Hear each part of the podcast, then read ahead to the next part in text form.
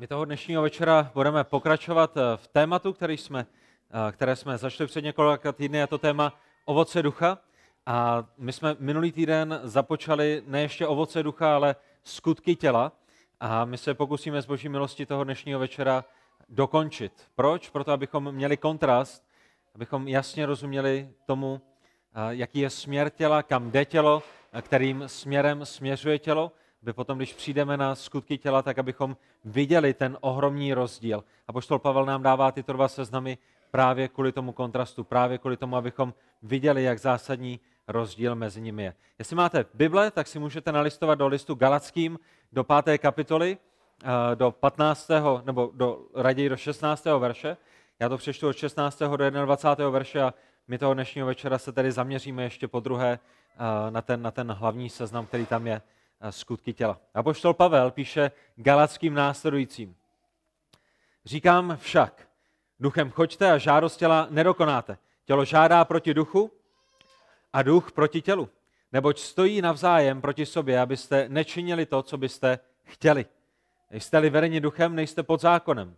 Skutky těla jsou zřejmé.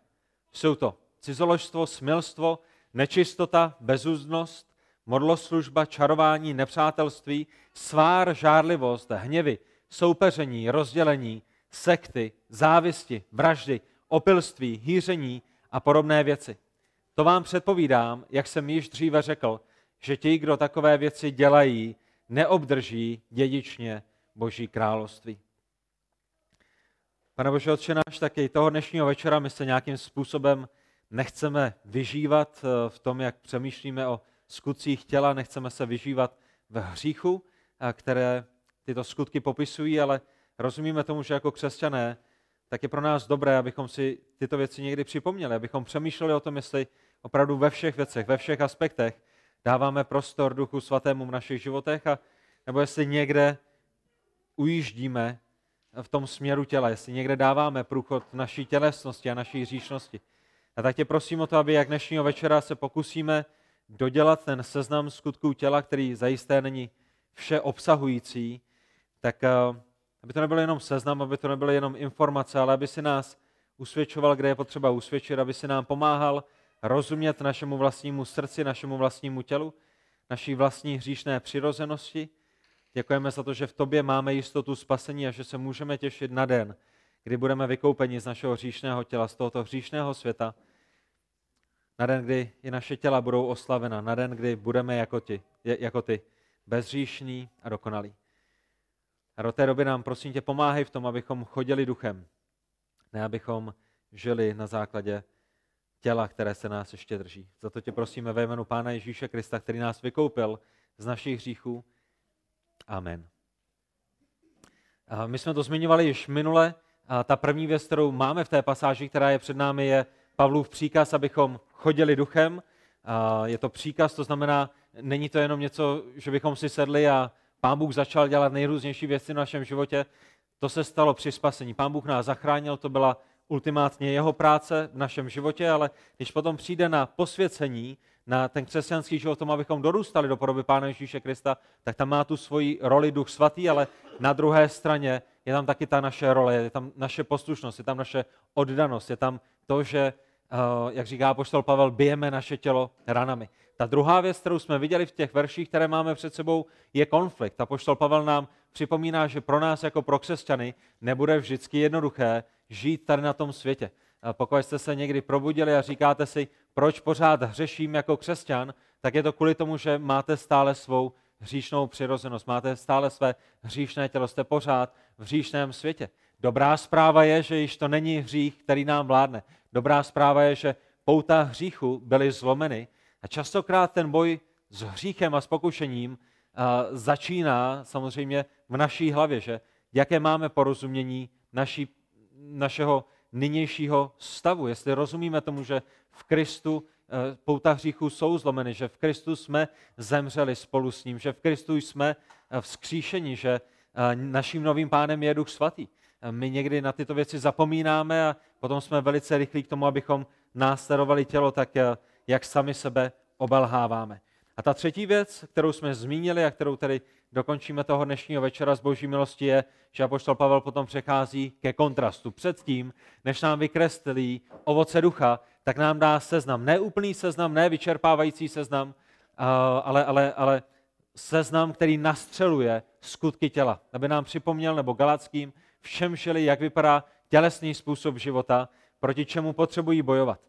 My jsme mluvili o tom, že tento seznam, který je zde dán, by se dal rozdělit do čtyřech kategorií a ta první kategorie, kterou jsme nakousli minulý týden, je kategorie hříchu, který poskvrňuje člověka. Když, když žijete v těchto hříších, když děláte tyto hříchy, když, když dáváte průchod tělesnosti v těle těch oblastech, tak eh, to narušuje, porušuje eh, vás samotné v první řadě. Samozřejmě žádný hřích není pouze soukromým hříchem, který by měl Eh, který by se zastavil pouze u mě. Naše hříchy ovlivňují lidi, kteří jsou kolem nás, všechny naše hříchy ovlivňují naše rodiny, všechny naše hříchy ovlivňují církev, ve které jsme, ale, ale tyto hříchy v té první kategorii, které on zmiňuje, tak jsou primárně hříchy, které poskvrňují člověka, který v nich žije. My jsme minulý týden mluvili o tom prvním z nich, a to je cizoložství, smilstvo, které je vyjádřeno tím slovem, tím řeckým slovem porneia. Mluvili jsme o tom, že cokoliv, co je mimo manželského, cokoliv, co je mimo jedním mužem a jednou ženou v manželském heterosexuálním svazku, je potřeba i v dnešní době zmínit, tak je, tak je zahrnuto v této oblasti. Je to, je to skutkem těla. Ať už, ať už věci, které děláme s naším tělem, ať už věci, které se odehrávají v našem srdci.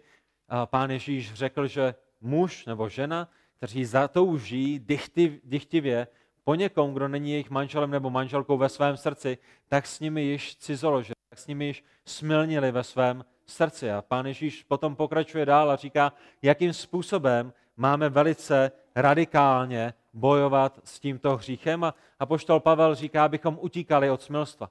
Proč máme utíkat od smilstva? Je to právě kvůli tomu, že smilstvo nás poskvrňuje, že smilstvo poskvrňuje naše tělo, ale také nám apoštol Pavel připomíná, že naše tělo je chrámem Ducha Svatého a že tento chrám a Ducha Svatého a Pána Ježíše Krista v důsledku nemůžeme tahat tady do těch zvrácených, odporných, nemorálních hříchů, eh, které, které jsou velice zásadní. To znamená, to je, když jsme minulý týden skončili. A apoštol Pavel pokračuje. Ten další hřích, který má na svém seznamu, je nečistota. Nečistota je samozřejmě opakem čistoty.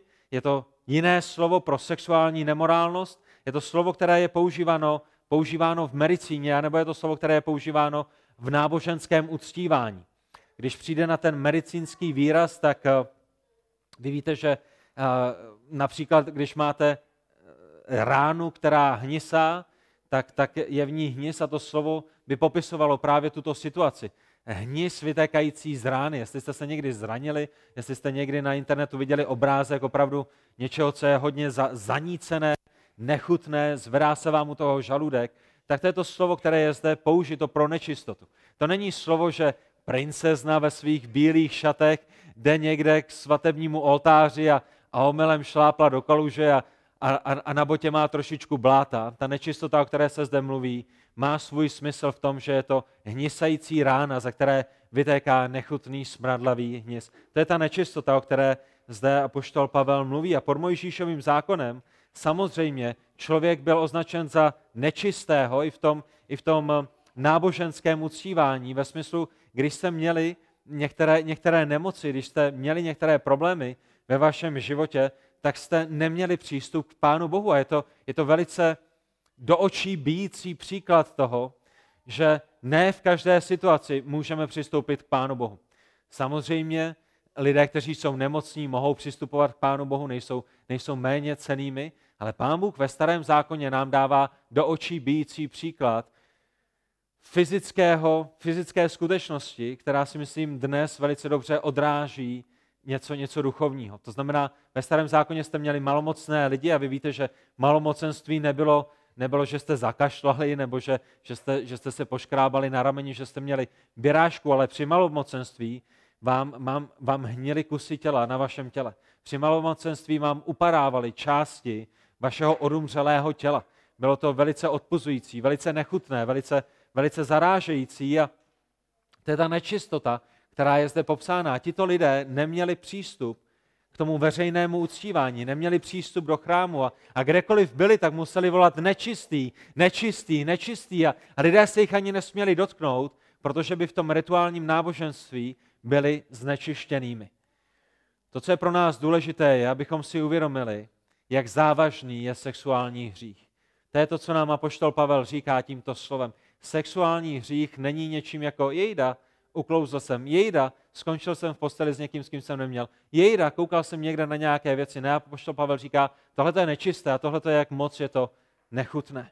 A my potřebujeme vidět hřích tak, jak ho vidí sám hospodin.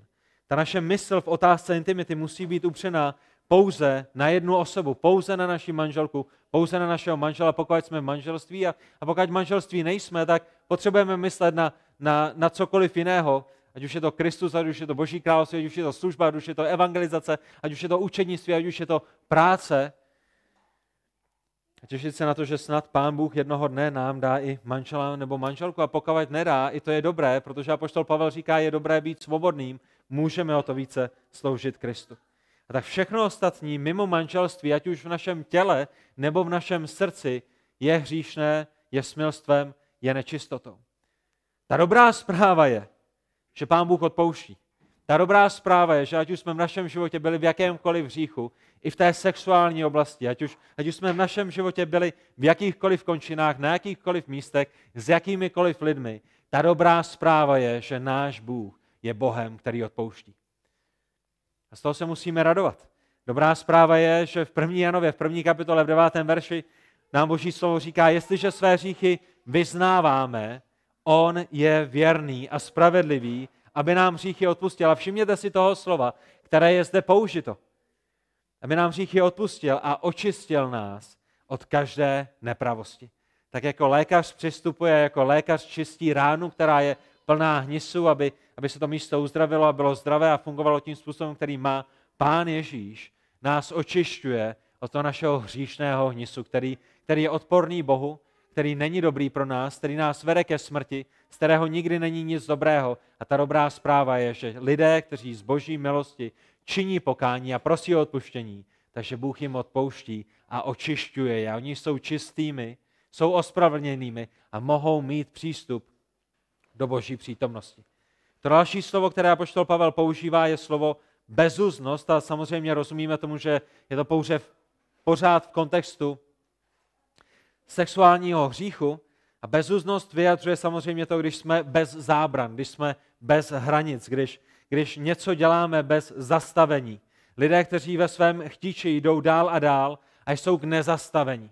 A možná jste někdy ve svém životě žili v bezuznosti, ať už v té sexuální nebo, nebo v nějaké jiné. A víte přesně, co tohleto slovo znamená, jak, jak hřích nás strhává a, a v té naší tělesné přirozenosti jsme naprosto jak, jak utržení z řetězu, jak, jak hřebec, který se splašil a, nezastavíte ho ani ohradou, nezastavíte ho ani byčem, vzal si něco do hlavy a, a utíká, utíká, utíká, jde na to místo, kde, kde chce být.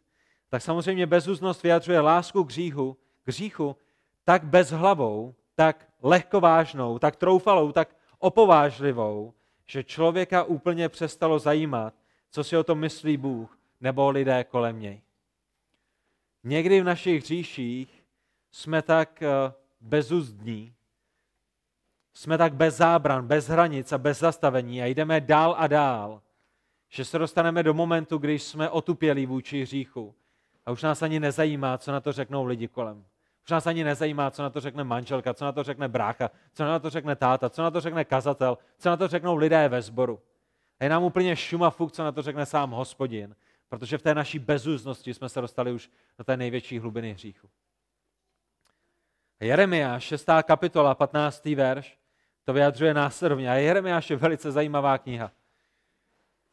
Velice zajímavá kniha. V 6. kapitole v 15. verši Jeremia říká, popisuje přesně tenhle ten stav u izraelského národa. A říká to, co řekl hospodin. Styděli se, že páchali odpornou věc? Hospodin mluví s Jeremiášem a říká, Jeremiáši, podívej se na Izrael. Podívej se na všechno to jejich duchovní smilstvo. Podívej se, za kterými všemi modlami a falešnými bohy choděj. Podívej se na to, na jakých všech náboženských místech smilněj. Podívej se na to, jak obětují děti, které jsem jim dal, těmhle těm falešným modlám. Jeremiáši, já pro tebe mám jednu jedinou otázku. Styděli se, že páchali odpornou věc? A odpověď je, ani trochu se nestyděli, ani se hanbit neumějí. Jsou tak bezuzní v jejich hříchu, že už se ani neumí stydět z jejich vlastního hříchu. Proto padnou spadajícími v čase, kdy je navštívím, se zapotácejí pravý hospodin. A pán Bůh říká, v tom jejich hříchu zašli tak daleko, že přijdu navštívit a budu vychovávat svůj lid, budu být svůj lid, budu, budu, budu trestat svůj lid, aby se spamatovali. Rostanou zaslouženou odměnu. A tak bezúznost hovoří o naprosté ztrátě hranic, zábran, o naprosté ztrátě slušnosti. A to je samozřejmě to, kam vede sexuální hřích. Pokud mu dáte prostor krok za krokem ve svém životě, tak víte, kde to končí. Víte, že tam, kde jeden den začnete, to je, kde druhý den začínáte. Víte, že co vás uspokojovalo včera, vás neuspokojuje zítra. Když se podíváte kolem sebe, nebo možná i na vlastní život, z čeho vás Pán Bůh vytáhl, tak víte, že, že to mělo zestupnou tendenci, že, že to šlo jenom dál a dál a, ta uzda se více a více povolovala. A tak samozřejmě tohle to jsou skutky těla. Tohle to jsou výplody té naší lidské hříšnosti, lidské přirozenosti, které v první řadě ničí nás samotné, které přináší smrt nám samotným, které nás vzdalují od Pána Boha. A tohle to nejsou věci, které jsou pouze pro znovu zrozené nebo pro nevěřící lidi, tohle to jsou věci, které jsou i pro znovu zrozené. Hřích odděluje znovu zrozené lidi od jejich otce. Moje příjmení je Kolařík. Proč? Protože jsem se narodil Kolaříkům. Můžu hřešit horem spodem. Můžu utíkat od svého otce, Jiřího Kolaříka, ale pořád budu kolaříkem, že? Není to tak? To jediné, co se změní skrze můj hřích, není moje identita kolaříka. To jediné, co se změní skrze můj hřích, je můj vztah s mým otcem. Čím víc proti němu budu hřešit, tím méně ho budu chtít vidět. Čím více pro něj budu, proti němu budu hřešit, tím více se budu cítit nepohodlný, když jsem s ním v jedné místnosti. Tím více se budu cítit nepohodlný, když jsem s ostatními kolaříkovými někde na rodinné sešlosti nebo jednou za týden na nějakém místě. Rozumíte tomu? A stejným způsobem my jako křesťané, když se trváváme v říchu, tak jsme pořád křesťané, jsme pořád synami a dcerami božími, pokud jsme skutečně byli znovu zrozenými, ale to, kde hřích má vliv na náš život, je v našem vztahu s Bohem. Vzdalujeme se více a více od Pána Boha. Nechceme s ním být, nechceme od něj slyšet a nechceme být s ostatními křesťany, protože i ostatní křesťané nám připomínají našeho nebeského Otce, proti kterému hřešíme a, a s kterým nechceme mít momentálně nic společného. A apoštol Pavel pokračuje dál a bere nás do druhé kategorie, která popisuje hříchy, které poskvrňují vztah člověka s Bohem. Ta první kategorie jsou hříchy, které se týkají hlavně vás, které poskvrňují a ničí vás. A tato druhá kategorie jsou hříchy, které ničí náš vztah s Bohem. A to je to, co hřích vždycky dělá. Hřích vždycky jde za hranice toho, kde jste vy samotný. Já jsem si mnohokrát v některých svých hříších říkal, tohle to nikoho neovlivní. Tady o tom nikdo nebude vědět. Tohle to jsou věci pouze mezi mnou a mnou. Dveře jsou zavčeny, světla jsou zhasnuta, tohle to se nikdo nedozví, tady o tom nikdo nebude vědět a zajisté to nikdy nikoho neovlivní. A přátelé, to je přesně ta brutalita a ta lež, se kterou se tam přichází. Veškeré vaše hříchy dříve nebo později ovlivní vaše nejbližší a lidi, které milujete nejvíc. A ovlivní vaše vztahy a ovlivní komunitu, ve které žijete, ovlivní vaše vztahy s nevěřícími i s věřícími a budou ničit tělo Kristovo. Pokud ve vašem životě je hřích, tak je to jak, jak, jak, jak, jak nádor rakoviny. A pokud jste znovu zrozenými a jste v těle Kristově, a jste ledvinou nebo, nebo střevem, v tom nejlepším slova smyslu, ne, ne ty jsi střevo. A, a, ale, ale střevo je důležité, nebo játra, nebo plíce, nebo srdce, nebo, nebo mozek. Pokud jste skutečně znovu zrozenými a svévolně se trváváte žijete v říchu, a jste nečistými, jste plní hnisu, toho duchovního hnisu, jste plní rakoviny a myslíte si, že to neovlivní zbytek těla, tak je to jako kdybyste byla, byli ledvina ve fyzickém těle a říkali si, to, že já mám rakovinu, neovlivní plíce, neovlivní mozek, neovlivní kůži, neovlivní játra, neovlivní krevní oběh, je to úplně v pohodě. Můžu já si tady sedět na tom svém místě, mít ten svůj národ a ten hýčkat a v něm se rochnit a je to úplně v pohodě, protože zbytek těla bude zdravý. Jestli, jestli, jestli víte něco o medicíně, to není, jak funguje lidské tělo. Když si vrazíte hřebík do oka, který bude rezavý, tak to nebude pouze tě, oko, které bude mít problém. A ještě mám druhý oko, je to úplně v pohodě. Jsem, jsem úplně v klidu, klidně to tam nechám, nemusím s tím nic dělat. Nebude ovlivněno celé tělo. Ta otrava se začne šířit a, a začne ovlivňovat ostatní bratry a sestry. Jedna z největších lží, které můžeme věřit ohledně hříchu je, že hřích se nedotýká lidí, kteří jsou kolem vás. A přátelé, i když nikdo o vašem hříchu neví, tak tím, že jste součástí duchovního těla Kristova, ovlivňujete duchovně vaše bratry a sestry. A to je jeden z důvodů, proč se s naším hříchem potřebujeme vypořádat. Poštol Pavel pokračuje v říších, které ovlivňují náš vztah s Bohem a jsou tam dvě, dva skutky těla. Je tam modloslužba a je tam čarování.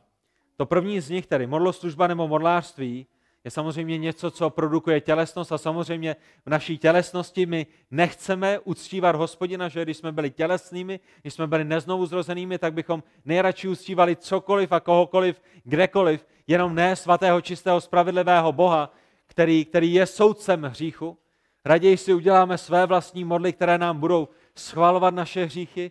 Raději půjdeme do lesa, pokácíme strom, vyřežeme z něj nějakou dřevěnou modlu, jak o tom píše i prorok Jeremiáš, oblečeme ji do zlata, oblečeme ji do stříbra a budeme se jí, budeme se jí klanět, i když je to naprosto zcestné. Tyto modly neslyší, nevidí, neumí mluvit a, a když se stěhujete, tak ji musíte zvednout a, a přestěhovat ji spolu s vámi, protože se není schopná ani přesunout. Ale raději budeme v naší pošetělosti uctívat takovéto věci, než abychom uctívali hospodina tak vytváříme mrtvé modly, které schvalují náš životní styl, namísto toho, abychom se našeho hříšného stylu vzdali před živým Bohem. A samozřejmě tyto modly se stávají našimi falešnými bohy a stávají se naším falešným spasitelem. Co tím mám na mysli?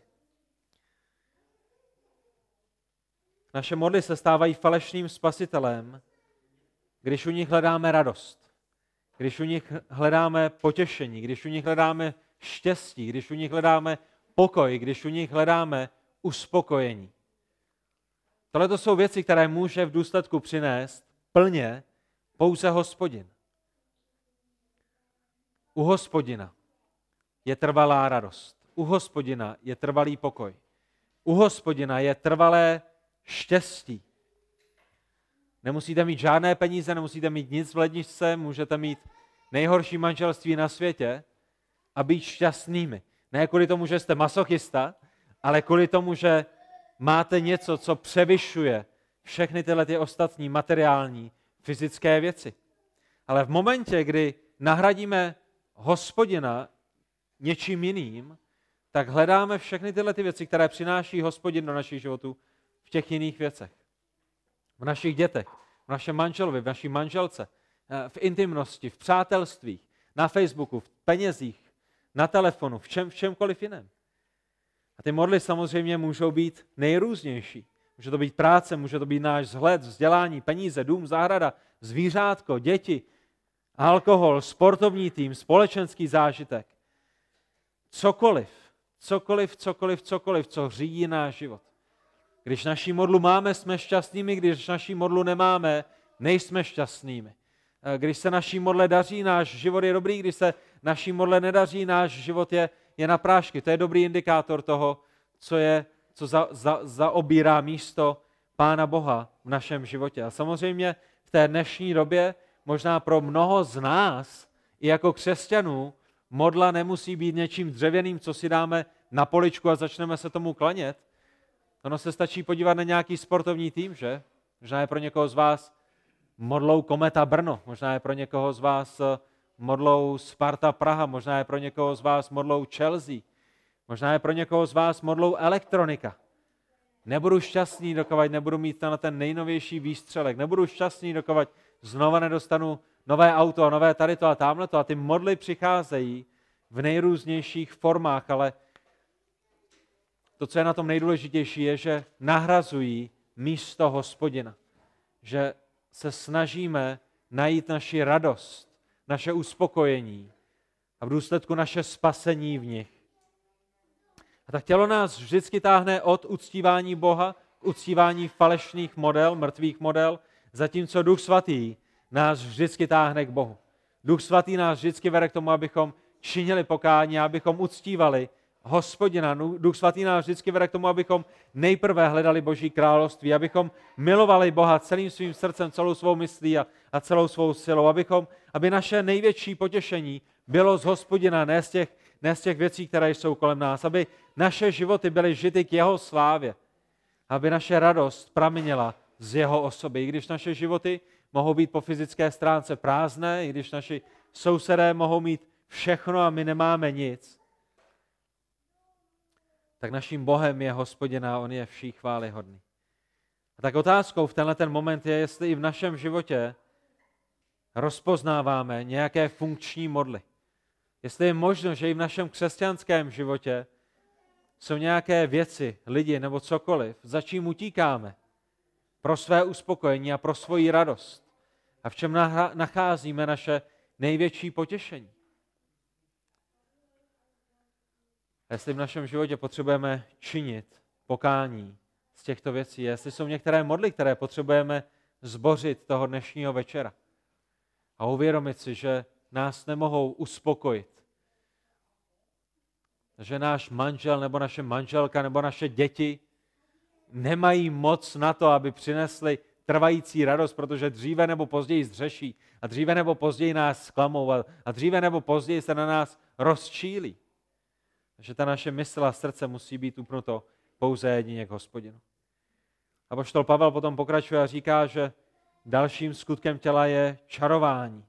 Tohleto čarování je jenom další formou modloslužby, která je spojená s okultismem. A to slovo pro čarování v tenhle ten moment je velice zajímavé, protože apoštol Pavel v řečtině používá slovo farmakeia, které vám pravděpodobně minimálně v angličtině bude znít povědomě jako farmacy, což je v tom českém překladu lékárna nebo léky, drogy, léčebné, uh, léčebné drogy. A samozřejmě to slovo, které má svůj původ v této farmakeje, tak uh, se používalo k označení drog, používalo se k označení věcí, které otupí vaše tělo, které otupí vaši mysl, které, které fungují jako omamné prostředky.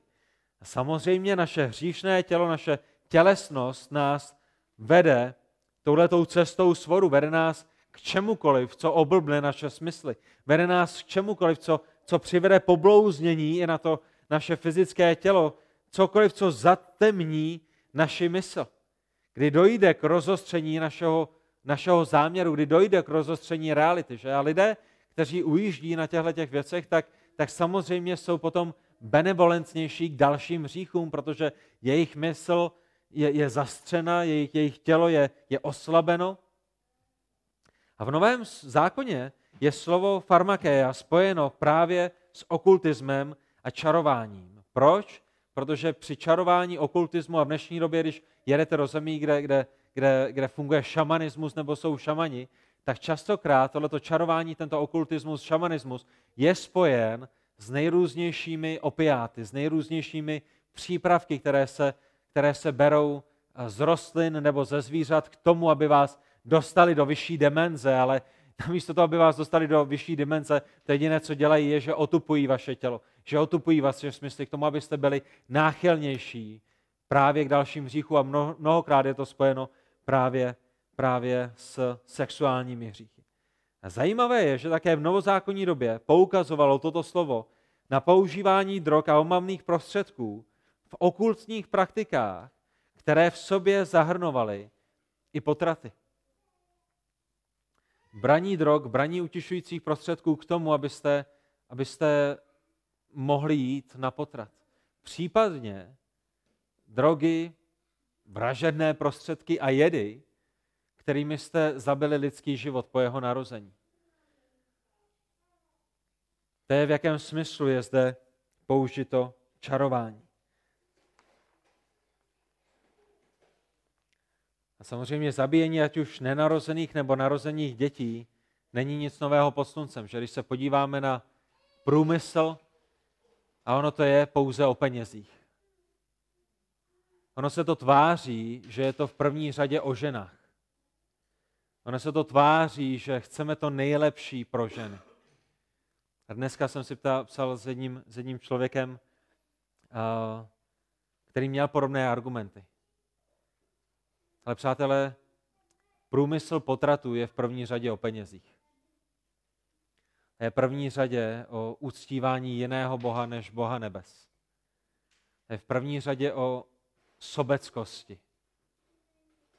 Vždycky, když lidé argumentují tím, že ale co ženy, které byly znásilněny, si potřebujeme uvědomit, že to procento žen, které mají děti kvůli znásilnění, je, je, je vedle nuly. Naprostá většina žen, které jdou na potrat, nejdou kvůli tomu, že by neměli jak živit dítě, nebo kvůli tomu, že by měli dítě ze znásilnění. Ale jdou tam kvůli sobeckým důvodům. Jsem moc mladá na to, abych vychovávala dítě. Ještě před sebou mám školu, nemůžu si dovolit dítě při škole.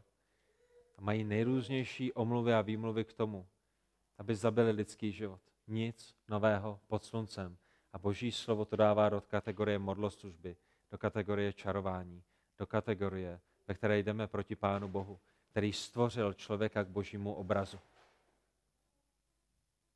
A Pán Ježíš mluví o potratech v Matoušovi ve 22. kapitole 39. verši. Potom, co zmínil to nejvyšší přikázání, které je miluj Boha celým svým srdcem, celou svou myslí, celou svou duší a celou svou silou, tak mluví o potratech, když zmiňuje, že druhé přikázání je mu podobné. Miluj svého bližního jako sebe samého.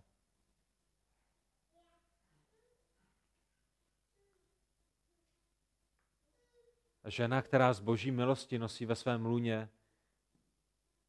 nového človíčka ode dne početí, tehdy vzniká lidský život. Ne dnem, kdy začne tlout srdce, ale dnem početí. Dnem, kdy se začne multiplikovat buňka. To je biologický výraz k tomu, kdy začíná život.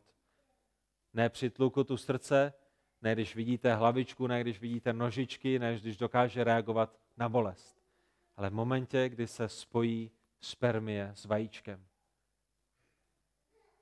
tak ten nejbližší bližní, kterého ta žena má, je ten, kterého nosí pod svým srdcem. A pán Ježíš říká, že máme milovat bližního svého, jako milujeme sami sebe. Dobrá zpráva je, že boží zástupná oběť na kříži v Pánu Ježíši Kristu má moc vykoupit i ty, kteří své volně se rozhodli zabít lidský život. Dobrá zpráva je, že tam, kde lidé z boží milosti vkládají důvěru v Pána Ježíše Krista a činí pokání, tak není hřích, ze kterého by je Pán Bůh nemohl vykoupit.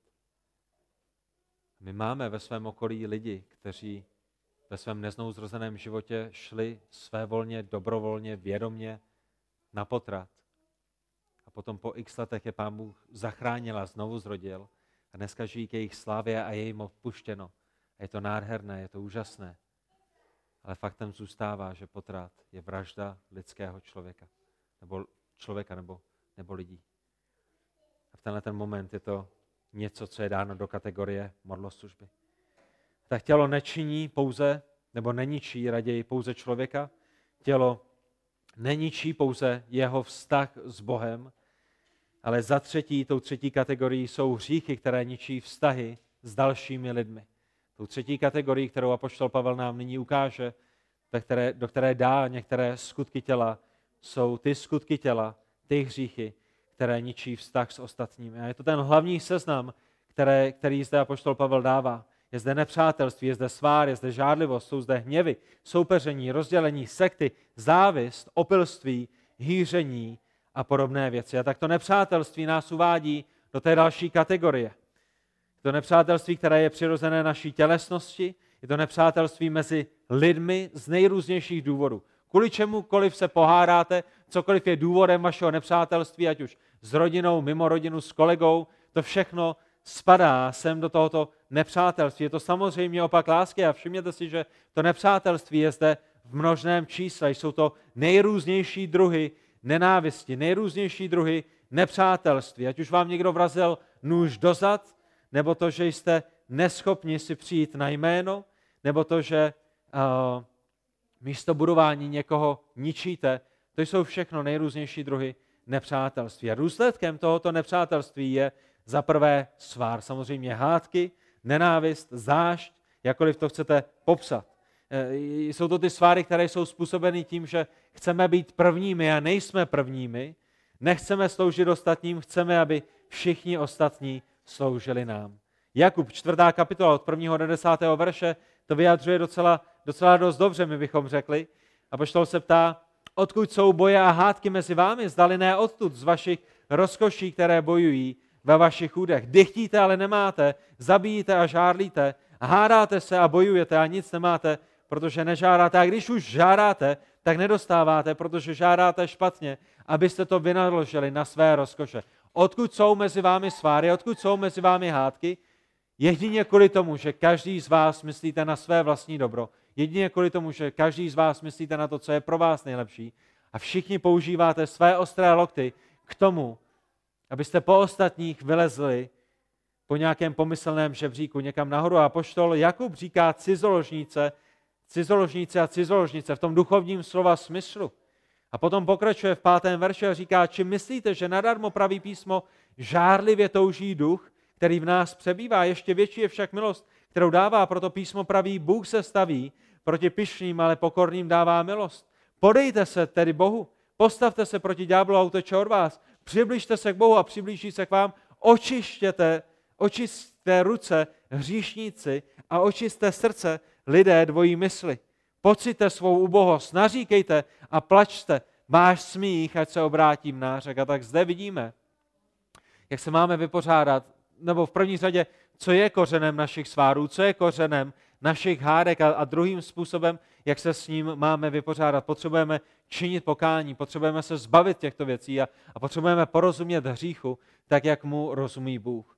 Naším problémem je, že někdy nerozumíme hříchu dostatečně hluboce. Že si omlouváme hříchy, že, že nad nimi dostatečně nepřemýšlíme a, a poštol Jakub nám říká, jsme pocítili svou ubohost, bychom naříkali a plakali nad těmi věcmi, ve kterých jsme, pokud je potřeba nad něčím plakat. To nás také bere k dalšímu skutku těla, kterým je žárlivost. A samozřejmě žárlivost písmu nemusí být jen špatná, že my jsme v tom předchozím verši četli o dobré žárlivosti. Bůh je žárlivě milujícím Bohem a zajisté v jeho žárlivosti nehřeší. Písmo praví, žárlivě touží duch, který v nás přebývá, touží po našem srdci, touží po našem těle, protože naše srdce a naše tělo jemu patří a to je ta dobrá, zbožná, Boha oslavující žárlivost. Ale apoštol Pavel samozřejmě mluví o té tělesné žárlivosti, která je výsledkem našeho těla, která je výsledkem naší dychtivosti, která je výsledkem našich svárů. Hněv, který je vyprodukován nenávistí. Nenávist která jejíž důvodem je, že někdo má něco lepšího než my, že někdo se má lépe než my, že někdo je šťastnější než my. Hněv, protože žádlivost je celé o vás a nemyslí na dobro druhých. To znamená, to je ten kořen žádlivosti. Někdo má něco lepšího než já. Žádlivý člověk jednoduše touží a chce mít něco, co mají ostatní. A je to úzce spojeno s tou závistí, která přijde v tomto seznamu později. Všimli jste si toho, že žárlivost nebo závist často vede k hořkosti? Už jste někdy někomu něco záviděli? Už jste někdy na někoho žárlili? Všimli jste si toho, že častokrát to potom vede k hořkosti, že toho člověka nemůžete vystát? On má něco lepšího než já, on se má lépe než já, on jezdí na lepší dovolené než já, on jezdí lepším autem než já, je mu, je mu zahrádka kvete krásněji než já. Dobré ráno, sousedé, nemluv na mě. ta hořkost i skrze tu žádlivost začíná, začíná mít kořem v našem srdci a začíná ovlivňovat naše vztahy a soused si říká, co, co jsem mu udělal, jo, prostě vždycky dobrý a, a najednou, najednou, najednou je tam nějaký problém a pokud si pamatujete na Josefa a na jeho bratry, Co s ním udělali? Co udělali s Josefem, že? Napřed ho chtěli zabít, potom jeden z nich říká, hele, nezabijeme ho, a pojďme ho hodit do studny a, a potom ho prodáme a, a možná doufal, že ho zachrání a že ho navrátí v pořádku domů, ale, ale co, co, bylo, co bylo zdrojem téhleté hořkosti? Jenomže se jednoho rána probudili a řekli si, jo, budeme tahat sirky a kdo bude mít nejkratší sirku, tak toho zabijeme? Nebo, nebo si řekli jen ten týky dva šparíky, jo, Josef, dneska zabijeme Josefa. Co bylo kořenem toho, že ho chtěli zabít? Nebyla to závist? Nebyla to žádlivost, že on má výsadní postavení u nich v rodině, že jejich otec miluje Josefa více než všechny ostatní dohromady a, a samozřejmě to, co dělal Josefův otec, pravděpodobně nebylo v pořádku, že není v pořádku, když, o Davídku, ty seš moje zlatíčko, a si běž pryč. O Davídku, vem si tady, vem si tady vypečené kuřátko a, a vem si tady k Vánocům dostaneš iPhone 10 a, a si si vem suchý rohlík a, a ty budeš mít noky tlačítkou, že? To není v pořádku, když rodiče jednají tímto způsobem a proto u nás doma všichni na Vánoce budou mít suchý rohlík a tlačítkové telefony, protože chceme být ke všem fair. A všechny milujeme stejně. Tak to samozřejmě není v pořádku, ale ta závist a ta žárlivost v ten moment u Josefových bratrů vedla k tomu, že byli schopni zabít svého bratra ve svém srdci. A jenom kvůli ducha přítomnosti jednoho z nich ho nezabili. Jenom díky boží svrchovanosti v této situaci nedošlo k jeho vraždě. A tím ultimátním kořenem závisti a tím ultimátním kořenem žárlivosti je v základě nevděčnost Bohu. Přemýšleli jste někdy tímto způsobem o závisti nebo o žárlivosti? Že jejím kořenem je nevděčnost Bohu. Neschopnost si uvědomit boží svrchovanost. Když někomu něco závidím a myslím si, že mám nárok na to, co oni mají, a že je špatné, že já to nemám, tak v důsledku říkám Pánu Bohu, Bože, ty nejsi svrchovaný. Pane Bože, ty nevíš, co děláš. Pane Bože, jak je možné, že jsi, jsi se snad spletl, ne? to neměl dostat soused, to jsem měl dostat já. Já jsem ten, který chodí do já jsem ten, který dává 20 korunku každou neděli. Jak je možné, že to má soused? Neschopnost přijmout náš život jako boží dar. S čímkoliv, co do něj Bůh vložil, s čímkoliv, co pro nás Bůh má, s čímkoliv, co pro nás Bůh nemá, ale dává to našim přátelům. A v té naší závisti bereme, co nám Bůh ve své moudrosti dává a házíme mu to zpátky do tváře. Už se vám to někdy stalo, že jste někomu dali dárek a oni vám ho vrhli zpátky do tváře? Já jsem zhruba před půl rokem viděl jedno zajímavé video, na, na váš kazatel občas zajde na Facebook a občas zajde na YouTube. A nevím, jestli to bylo inscenované, vypadalo to hodně důvěryhodně, kdy v nějaké bohatší rodině otec skoupil z Brusu nové auto, luxusní auto, své dceři. Přistavil ho před jejich luxusní barák a ta dcera s jeho manželkou, to znamená její maminkou, vyšla před barák. Brácha to natáčí na mobilní telefon. Jsou, jsou jí otevřeny oči, všichni tleskají, šťastné a veselé, nebo všechno nejlepší k narozeninám. A reakce té malé, bezděčné dcery je, to si snad děláš srandu. Když jsem říkal, že hlavně ne červený, že chci jinou barvu, ale hlavně ne červený. A pak má hysterický záchvat, ve kterém mi maminka začne utišovat a vede zpátky do baráku, že tatínek to dá do pořádku. Když závidíte, tak to je způsob, kterým se chováte vůči Pánu Bohu. Pane Bože, věci, které dáváš do mého života, si snad děláš srandu. Já jsem ti neřekl, že tohle to není, co chci? Já jsem ti neřekl, že tohle pro mě není dostatečné? Jako, jako chápeš, co dostanou všichni ostatní k Vánocu? Jako kdo, kdo, kdo si myslíš, jako že jsi? A kdo si myslíš, jako že jsem já? A v naší závisti se chováme jako tahleta mladá, rozmrzelá, nevychovaná, nevděčná dcera nebo syn vůči našemu hospodinu, který je svrchovaný, který ví, co je pro nás nejlepší. pokaždé, když žárlíme, pokaždé, když závidíme. A písmo na mnoha místech mluví o těchto věcech. Filipským 4.4. Radujte se v pánu vždycky. Znovu řeknu, radujte se. My nemáme v každé situaci závidět, my se máme v každé situaci radovat. Proč? Protože víme, že hospodin je svrchovaný. 1. Tesalonický 5, 16 až 18, Galackým 4, 2, Koloským 3, 15 až 16. To jsou všechno pasáže, které mluví o tom, jaká má být naše reakce, že máme mít srdce plné vděčnosti a, a srdce plné radosti. A přátelé, Vánoce budou dobrou posvěcující zkušeností v tom, aby odhalili modly našeho srdce a aby odhalili to, kde závidíme a kde žárlíme na to, že Pán Bůh si dovolil dát někomu jinému něco lepšího, než ve svém svrchovaném plánu dává nám. Vánoce jsou vždycky dobrou posvěcující zkušeností v našem životě.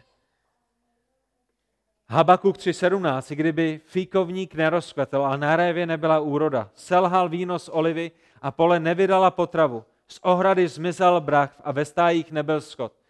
A pamatujte na to, že ten autor to píše v momentě, kdy když oliva nevydá svou úrodu, když na poli není úroda, když všechny jeho zvířata v ohradě zhynou, tak to není o tom, že druhý den jde do Kauflandu a koupí si tam nová. Ale autor v Habakukovi říká, i kdybych přišel u úplně všechno, co ve svém životě mám, tak ne, že budu závidět ostatním, že mají něco lepšího a nadávat na Boha, jak je možné, že jim dáváš a, a mě bereš. Ale v 18. verši 3. kapitoly já se budu radovat v hospodinu, budu jásat v Bohu, který mě zachraňuje. Panovník hospodin je má síla, činí mé nohy podobné laním, dává mi kráčet po návrších. To je ta správná reakce, kterou máme u Habakuka 3. kapitole 17. až 19. 19. verši. O tom, jak máme reagovat i na nepřízeň osudu, na nepřízeň božího osudu, protože Bůh je ten, který má osud našich životů ve svých rukou. Když potom Pavel pokračuje dál a já se to pokusím proletět velice svěžně a mluví o hněvu, tak mluví o tom výbušném hněvu, o tom, když se rozčilujeme, o tom, když znovu a znovu se rozčilujeme. A samozřejmě řešením není pouze držet jazyk za zuby, že?